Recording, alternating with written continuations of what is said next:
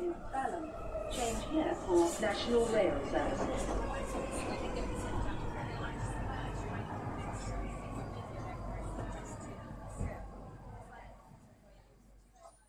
Bine te-am regăsit în stația Londra. Eu sunt Manuel Cheța de la manuelcheța.com și tu asculti podcastul Un român în Londra. Bine te-am regăsit. Acum suntem la episodul numărul 204, denumit UK se mișcă încet, dar sigur. Acest episod a fost înregistrat în data de 15 martie 2022, într-o zi de marți, chiar la limita între zile, adică între ziua marți și miercuri. Bine te-am regăsit.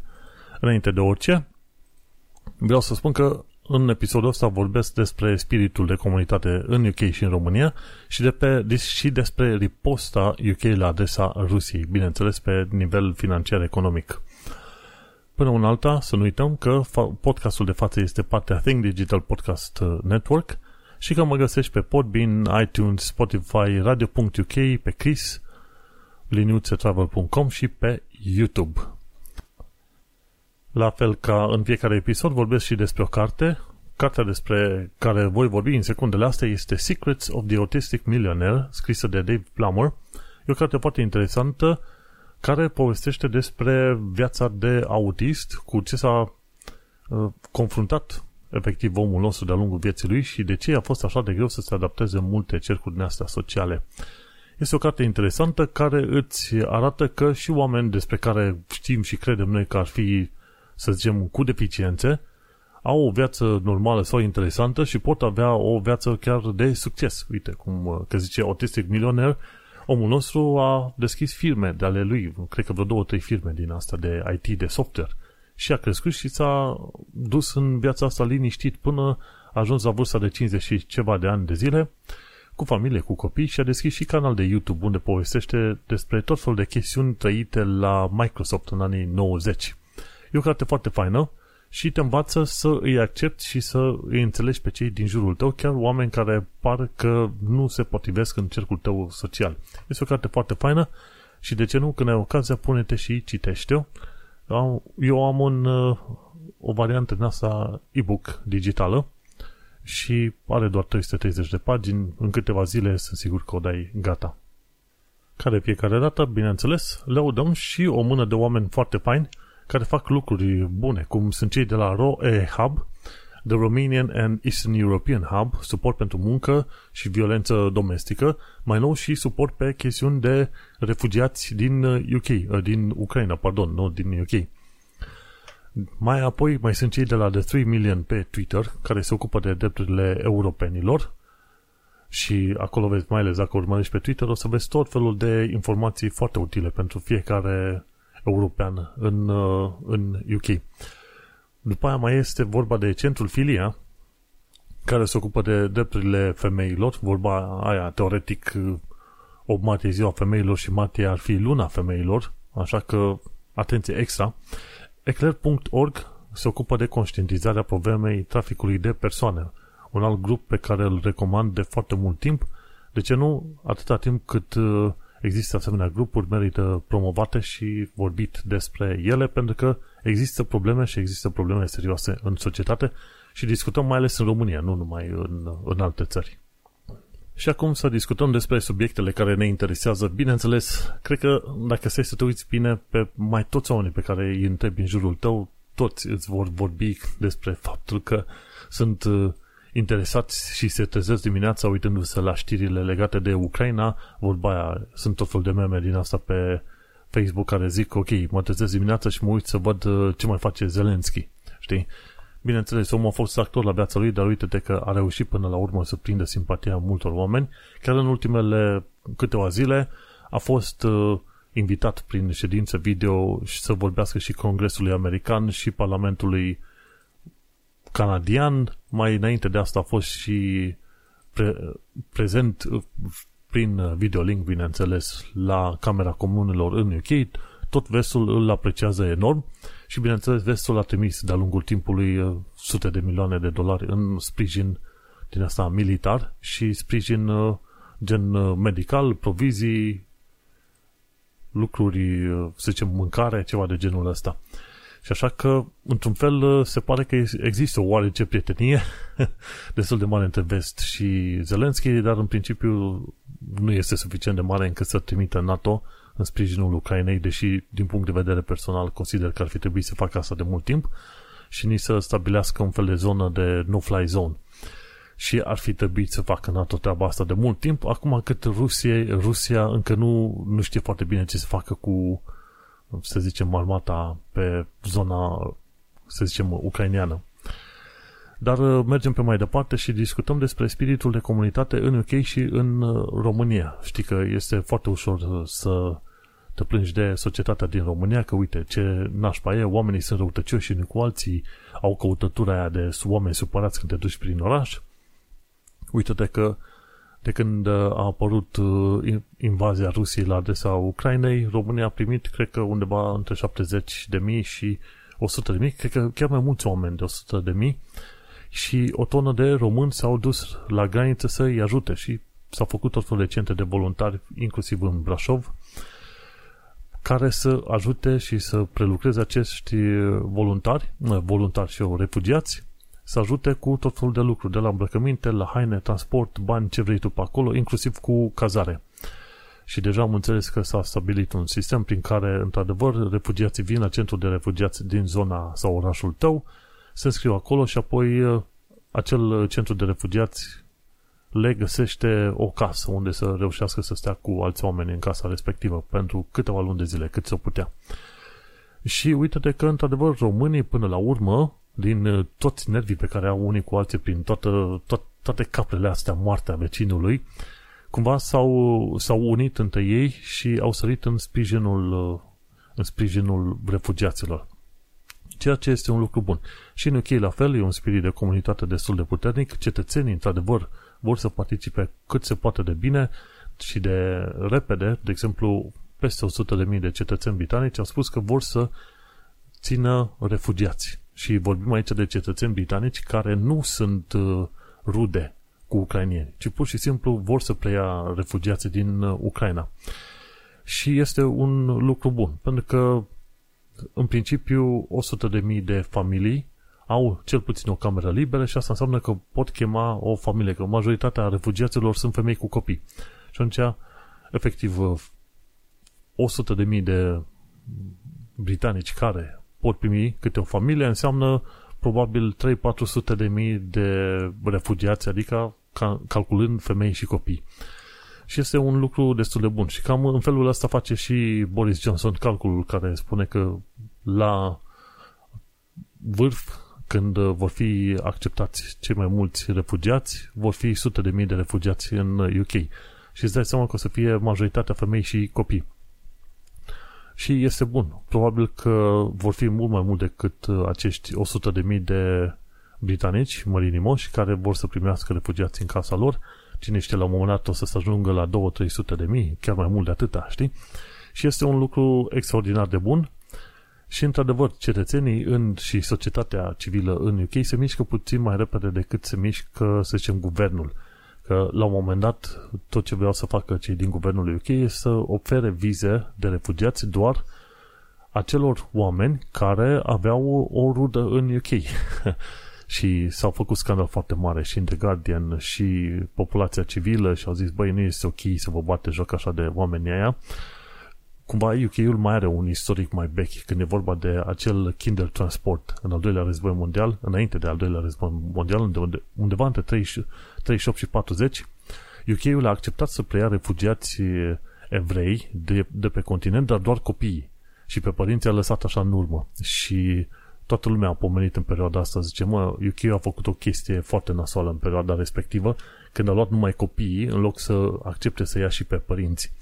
Și nu știu care a fost logica, dar uh, a fost o chestiune făcută așa cu jumătate de măsură și foarte urâtă, efectiv.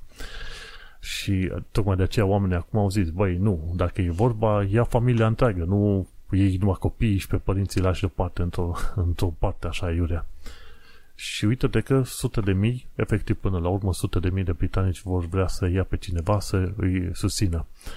Noi am donat uh, niște bani, vom mai dona și timp și bani și energie ce mai putem dona ca să ajutăm pe mai departe îți dai seama, UE-ul și plus UK-ul au un total vreo 400 de milioane de oameni și gândește-te că mai devreme sau mai târziu vor fi probabil, în momentul de față sunt vreo 3 milioane de refugiați din Ucraina, sunt șanse că o să se ajungă undeva pe la vreo 7-8 milioane de refugiați. Calculând la o populație de, ce știu, 400 de milioane pe toată Uniunea Europeană, până la urmă să știi că ar fi loc și de oameni aia pe acolo să îi ajuți. Așa că, vorba aia, spiritul de comunitate există și în UK și în România și un lucru foarte bun, lucru care mă bucură.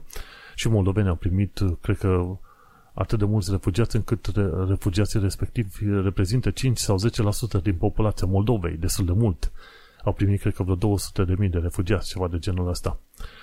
Și așa că nu putem să spunem decât că, uite, au apărut urme sănătoase de umanitate din partea Uniunii Europene la adresa refugiaților din uh, Ucraina. Bineînțeles, și alți refugiați au fost ajutați, dar în cazul de față, ce ne doare pe noi cel mai mult în perioada de față este uh, vorba de refugiații din uh, Ucraina. Bineînțeles, sunt foarte multe lucruri care se întâmplă chiar de la zi la zi și vreau să vorbesc puțin și despre riposta UK la adresa Rusiei. Și este foarte interesant de văzut modul în care până la urmă și UK și SUA și Canada și Uniunea Europeană până la urmă închid uși pe bandă rulantă și oligarhilor ruși, dar și Rusiei ca țară, și din punct de vedere economic și financiar. Dar ce vreau să vorbesc aici și să atrag atenție este vorba de faptul că Europa în continuare trimite bani către Rusia, adică din uh, data de 24 februarie 2022 au fost trimise 12,8 miliarde de euro pe către Rusia pentru țiței, pentru gaz și pentru cărbuni. Și atunci e site-ul ăsta numit beyondliniuțăcoal.eu la pagina Russian Fossil Fuel Tracker și acolo vorbește, ți arată la fiecare secundă, ok, câți bani au fost trimiși din uh, din uh, Uniunea Europeană către Rusia și abia aștept să vină ziua aia în care toată Uniunea Europeană zice nu vrem gaz, nu vrem țiței, nu vrem nimic de la ruși, închidem robinetele. UK-ul cumva a anunțat că vor face treaba asta. UK oricum nu depinde foarte mult de de gazul uh, rusesc, așa că au reușit să se protejeze din punctul ăsta de vedere. Oricum, în UK plătim în perioada asta niște prețuri destul de mari la curent electric și ce am mai văzut și la căldură. Am ajuns să plătim la căldură cam de vreo 3-4 ori mai mult decât am fi plătit în mod normal, așa că ne, ne lovește liniștit. Acum ce mai contează că mai plătești încă ceva procente pe lângă astea din cauza războiului cu Rusia. Și riposta UK la adresa Rusiei înseamnă și faptul că UK-ul a trecut pe lista de sancțiuni o mie de persoane și entități și firme și asta înseamnă că îți dai seama, cumva, mai devreme sau mai târziu, UK avea informații legate de aceste entități și persoane. Pentru că nu este ușor să publici informațiile pe care le-au publicat cei din guvernul UK. Chiar în uh, show notes, aici am o sursă, sancțiunile date de, de către guvernul UK uh, sunt specificate așa pe nume, data nașterii, ce pașaport are omul respectiv și, bineînțeles, ia să văd aici. Și, bineînțeles, pentru ce îi se dă îi se dă sancțiunea respectivă, de exemplu, știi? Hai să mărim aici, ne ducem, de exemplu, luăm uh, organizația Rosneft și e trecută sub sancțiune, sancțiunea, legea în baza căreia se dau sancțiunile și iar numele, stai că nu asta este, este cel greșit, m-am dus aici, trebuie să mă duc pe sancțiuni date pe persoană. Și latest HM Treasury Notice, aha, uite, 171 de pagini. Și zice Consolidated List of Financial Sanctions target, tar, Targets in the UK și regimul Rusia, indivizi, indivizi. Și acum să ne uităm, uite, Ivan Abramov, știi, deținătorul de, cum îi zice, de Chelsea, clubului sportiv Chelsea, unde este Abramov și acum ce detalii îți dă guvernul UK public la sancțiunile astea. spune că îl cheamă Ivan Nicolaevici Abramov și arat, listează și numele lui în, în limba rusă. Data nașterii 16 iunie 78, locul nașterii Blagoveshensk, Rusia, unde are adresă din Rusia și uh, membru al uh, Federației Ruse și după aia spune, de exemplu, de ce i-a dat. Este uh, are travel ban, are asset freeze și travel ban, deci nu are, nu are voie să vândă nimica. Și de ce îi spune chestia asta? Trebuie să fie în legătură cu deciziile date și de Uniunea Europeană și da, și în continuare spune, ok, scopul acestor uh, sancțiuni este să încurajeze Rusia să oprească acțiunile de destabilizare a Ucrainei și să distrugă integritatea teritorială, suveranitatea și independența Ucrainei. Știi? și e Abramovici a, nu, ăla era Abramov, pardon, și Abramovici, la Abramovici e o listă foarte lungă, știi? Și zice, e, e un businessman pro-Kremlin, deci am greșit, ăsta e născut în 66, 24 10 66, în Saratov, Rusia, Abramovici, îl cheamă Roman Arkadievici Abramovici. Și zice în felul următor, este un om de afaceri rusesc foarte bine cunoscut și e partea, e un oligarh care uh, susține Kremlinul. Abramovici este asociat cu o persoană sau care a fost implicată în destabilizarea Ucrainei și a subminat și uh, integritatea teritorială, suveranitatea și independența Ucrainei. Eu o citesc în engleză și traduc direct în română. Și este vorba de faptul că împreună cu uh, Vladimir Putin, cu care are o legătură, Abramovici are o legătură foarte strânsă, timp de timp de decenii, asociere care a dus la obținerea de beneficii financiare și efectiv ce a făcut de-a lungul timpului, hai să ne uităm, Abramovici a primit tot felul de tratamente preferențiale în, în Rusia,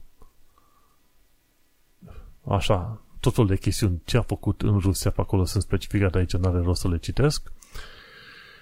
Și ce, mai, ce s-a mai întâmplat, ci că Abramovici a fost implicat în destabilizarea Ucrainei și subminarea integrității ter- teritoriale, așa, prin intermediul firmei Ervaz PLC, care se ocupă de manufacturarea oțelului și este și o firmă de minerit.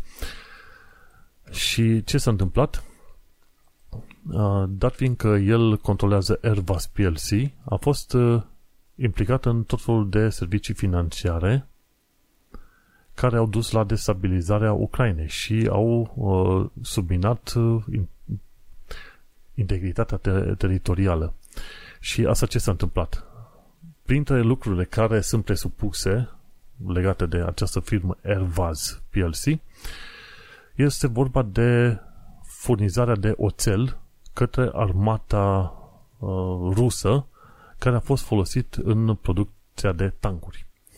Știi? Dar fiindcă Abramovici are control aproape total asupra Airbus PLC, asta înseamnă că e de așteptat că Abramovici uh, a avut și legături cu Abramov și Schindler.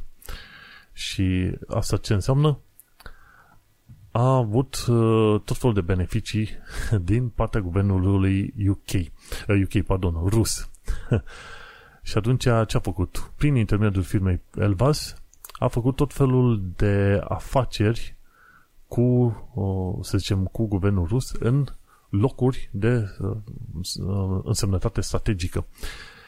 Și asta ce a făcut? Folosindu-se de firma din Ucraina, cumva Abramovici a susținut aparatul militar al Rusiei și într-un fel sau în altul a, chestia asta a dus la subminarea, subminarea să zicem, Ucrainei. Oricum, și sunt detalii pentru unii oameni mai multe, pentru unii oameni doar câteva, două, trei chestiuni. E vorba de 171 de pagini și într-adevăr eu m-aș fi gândit că sunt trecuți niște oameni într-o listă și zice gata, ok, pe ăștia îi știm că sunt uh, implicați în tot felul de afaceri cu, cu Putin și gata, îi blocăm. Dar uite-te că de fapt uh, sancțiunile astea prezentate în mod public în PDF-urile astea dau mult mai multe detalii și spun exact, băi, la, la cam, ce, prin ce, cam prin ce firme fac că au făcut ăștia un lucru rău la adresa unei uh, țări. Bineînțeles, aici s-au listat chestiunile care erau strict legate de Ucraina. Că, în mod normal, cineva ca Abramovici ar putea deține zeci de firme sub tot felul de nume și sub tot felul de umbrele, ca să zicem așa, firme umbrelă. Dar, uh, uite, e interesant de văzut, într-adevăr, cum arată asemenea uh, fișiere de sancțiuni. Și, într-adevăr, UK se mișcă încet, dar se mișcă sigur și, până la urmă, face niște, ia niște măsuri destul de puternice. Pentru că, vorba aia, de-a lungul deceniilor, oligarhii ăștia și-au cumpărat tot felul de case destul de scumpe în UK, au cumpărat uh, o, o serie de Uh, politicieni locali aici în UK și atunci a început să-și facă de cap, inclusiv Lebedev, care mi se pare că a plătit și el vreo 2 milioane de lire la guvernul conservator pentru a obține o poziție favorabilă, a fost promovat la Camera Lorzilor și acum e sub lupă. E sub lupă și atunci uh, s-ar putea să fie și el uh, lot mai sănătos în, în vizor. Știi cum vine vorba aia? M-am săturat să trăiesc în timpul unor evenimente istorice majore.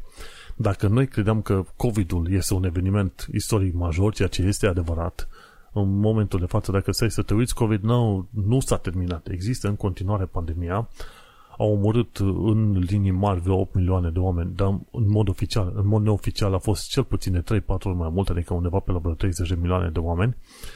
Și când am fi crezut și noi că scăpăm foarte bine de minunăția asta de COVID, uite că există război în Ucraina cu posibilitatea ca acel război să se extindă pe Europa și să devină război mondial și cu ocazia asta să devină și război atomic. Și vorba aia, știi, dacă tu credeai că ai trăit 2 ani de zile de momente istorice cu COVID-ul, uite că acum ai șansă să trăiești momente istorice mult mai puternice cu o posibilitate a unui al treilea război mondial. Și vorba aia, știi cum îi zice memaia pe Facebook, știi? M-am cam săturat să trăiesc uh, în timpul unor perioade istorice remarcabile. Și cam ăsta este adevărul. Cumva oamenii nu-și dau seama ce înseamnă pace și ce înseamnă să fie și liniștiți de la o zi la alta. Tocmai de aceea atacul lui Putin asupra Ucrainei i-a trezit cam pe toți din amorțeală din Uniunea Europeană și și-au dat seama, băi, e bine să ai pacea, ne rățuim unii la alții, dar cred că este bine să intervin și mai tare, intervenim și mai tare ca să ne protejăm această pace.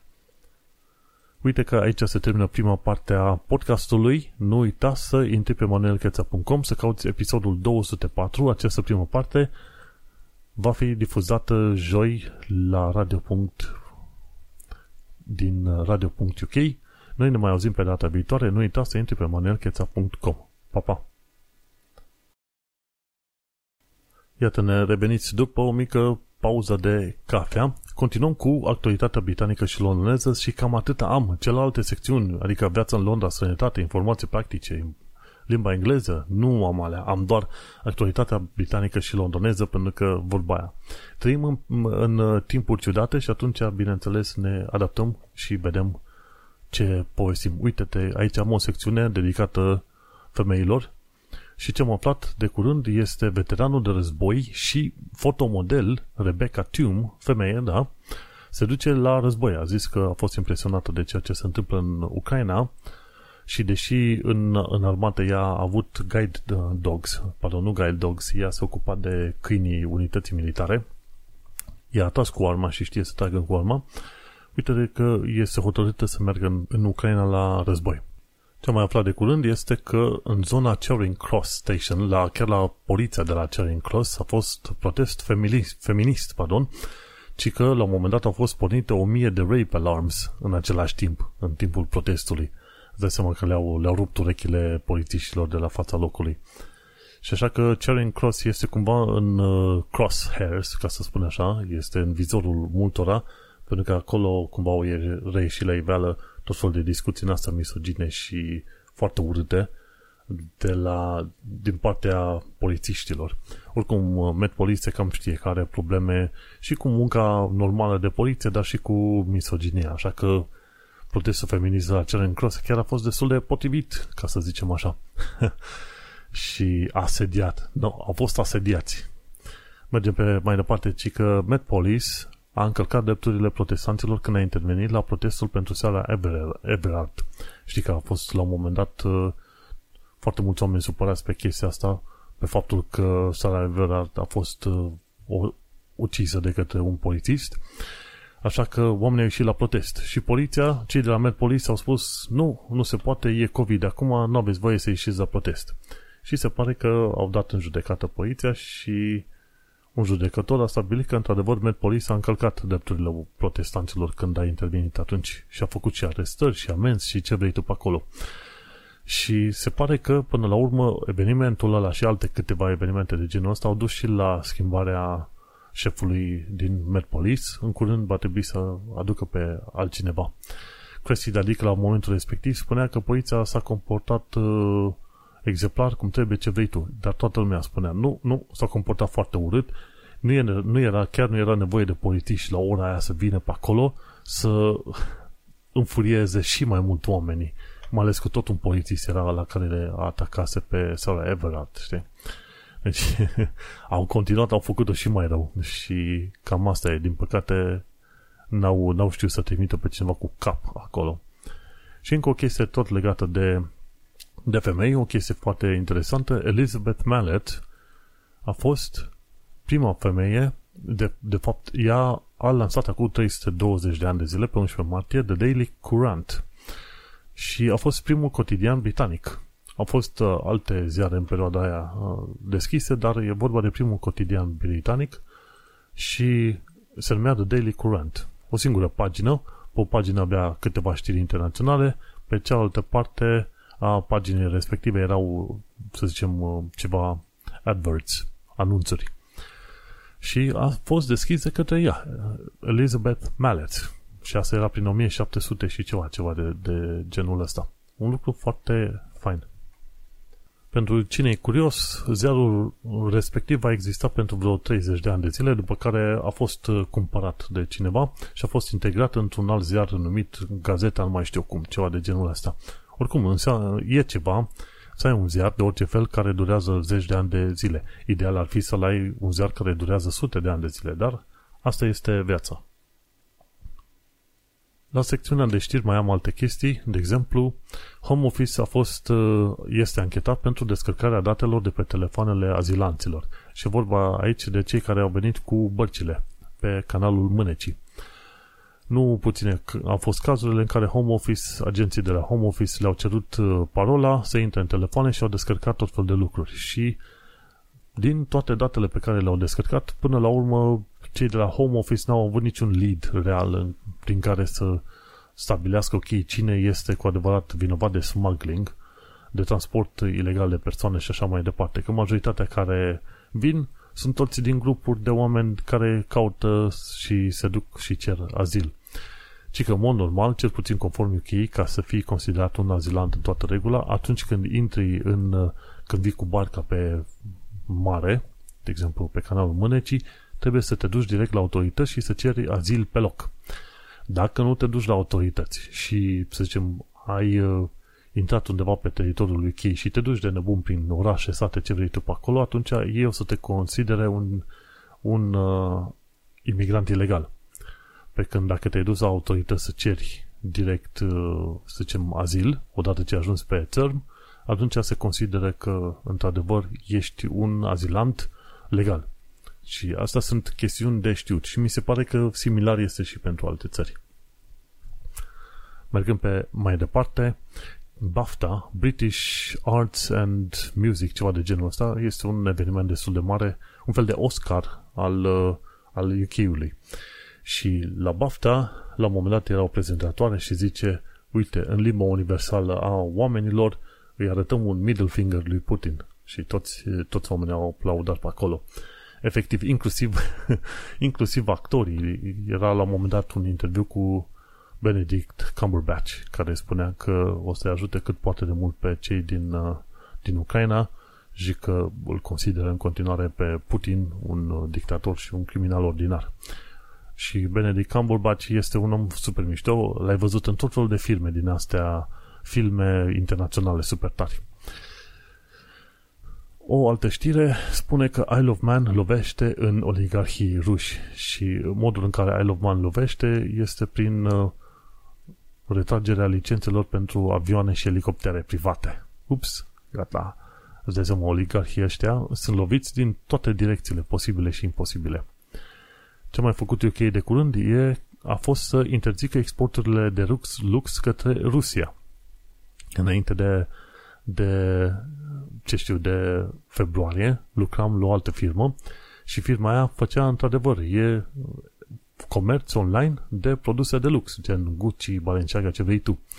Bineînțeles că Rusia era printre clienți, acum îți dai seama firma respectivă cum trebuie să se replieze, ca să zicem așa, să spună, ok, dacă avem clienți care vor să facă shipping în Rusia, blocăm instant pentru că nu o să avem voie din cauza regulilor oferite date de către UK. Ups!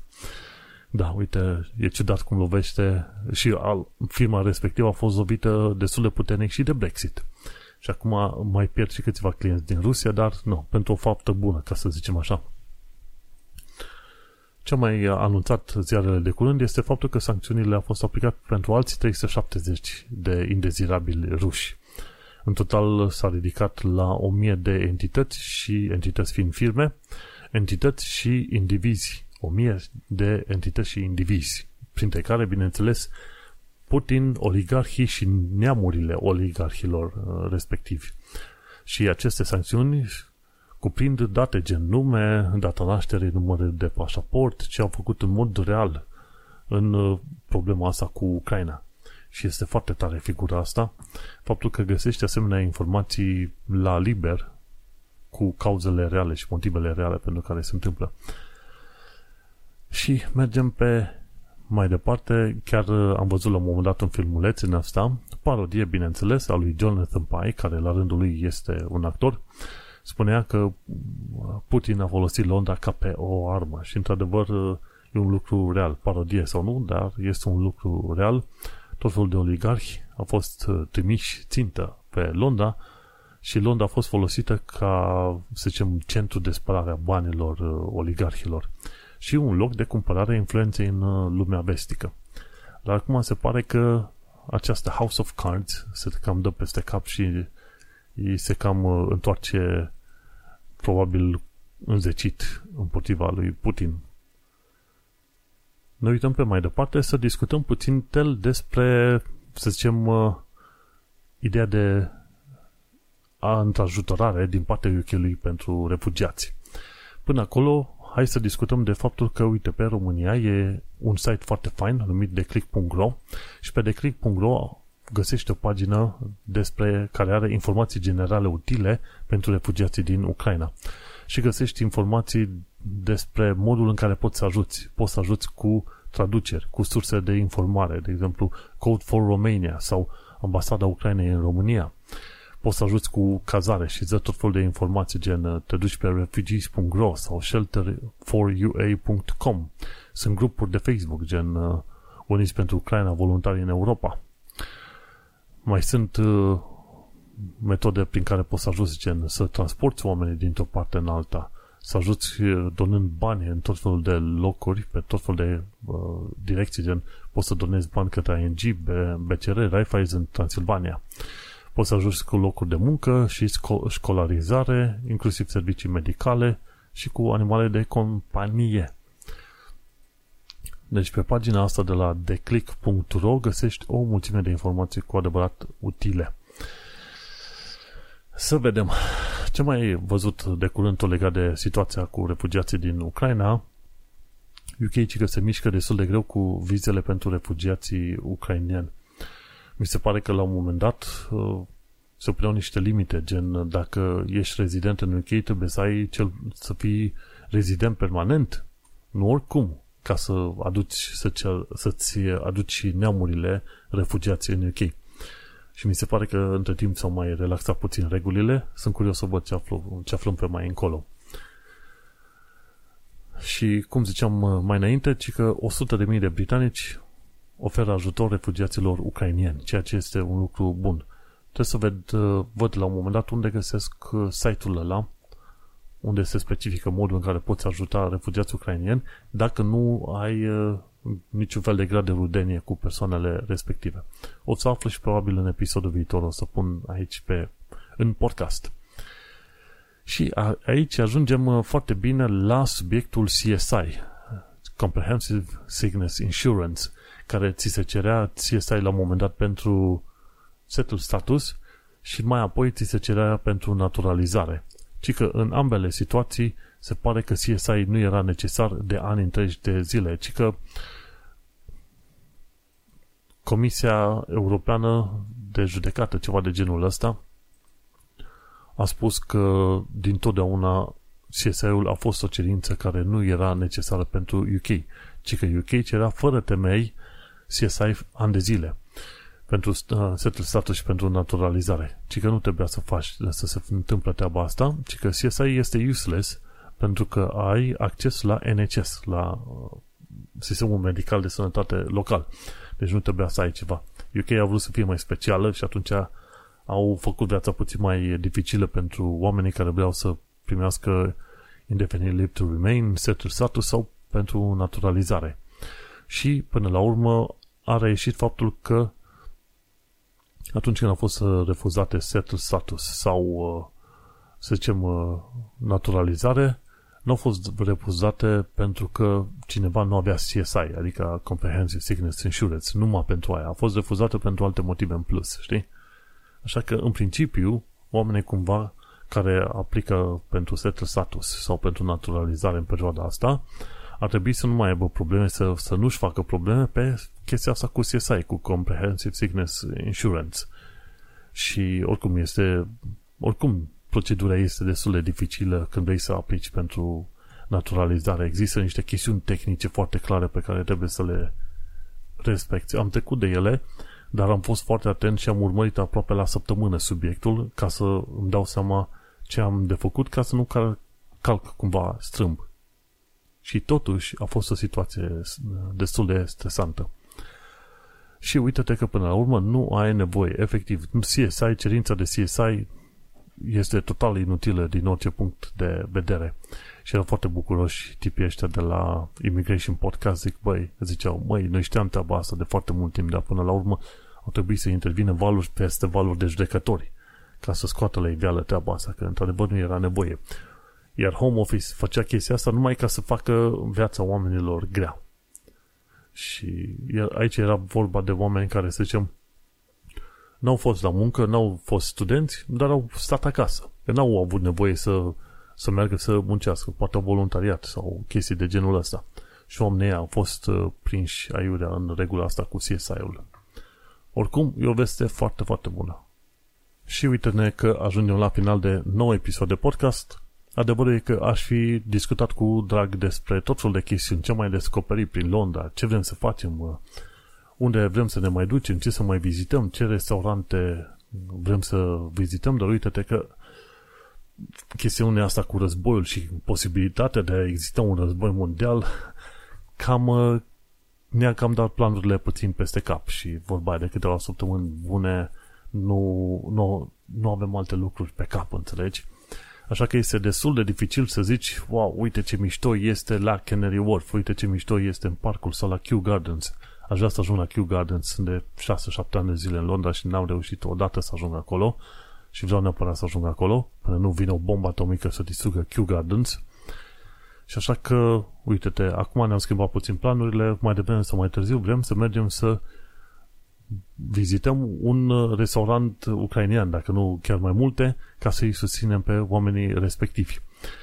Și cam asta este viața. Londra este un oraș mare, este un oraș uh, frumos și cu bune și cu rele, dar uh, sper eu că cât de curând să pot povesti despre, ce știu, ieșiri, lucruri cele mai vizitate, lucruri cele mai aflate de curând, pentru că, efectiv, ora, orașul ăsta, Londra, este un univers de sine sătător sau, dacă vrei, o țară de sine sătătoare. și, bineînțeles, merită investigat în toate direcțiile posibile. Cam atât ne-a fost pe astăzi. Acesta a fost episodul numărul 204, denumit UK se mișcă încet, dar sigur. Am vorbit despre spiritul de comunitate în UK și în România și despre riposta UK la adresa Rusiei. Eu sunt Manuel Cheța de la manuelcheța.com și noi ne mai auzim pe data viitoare. Baftă! The next station is Balham. Change here for National Rail.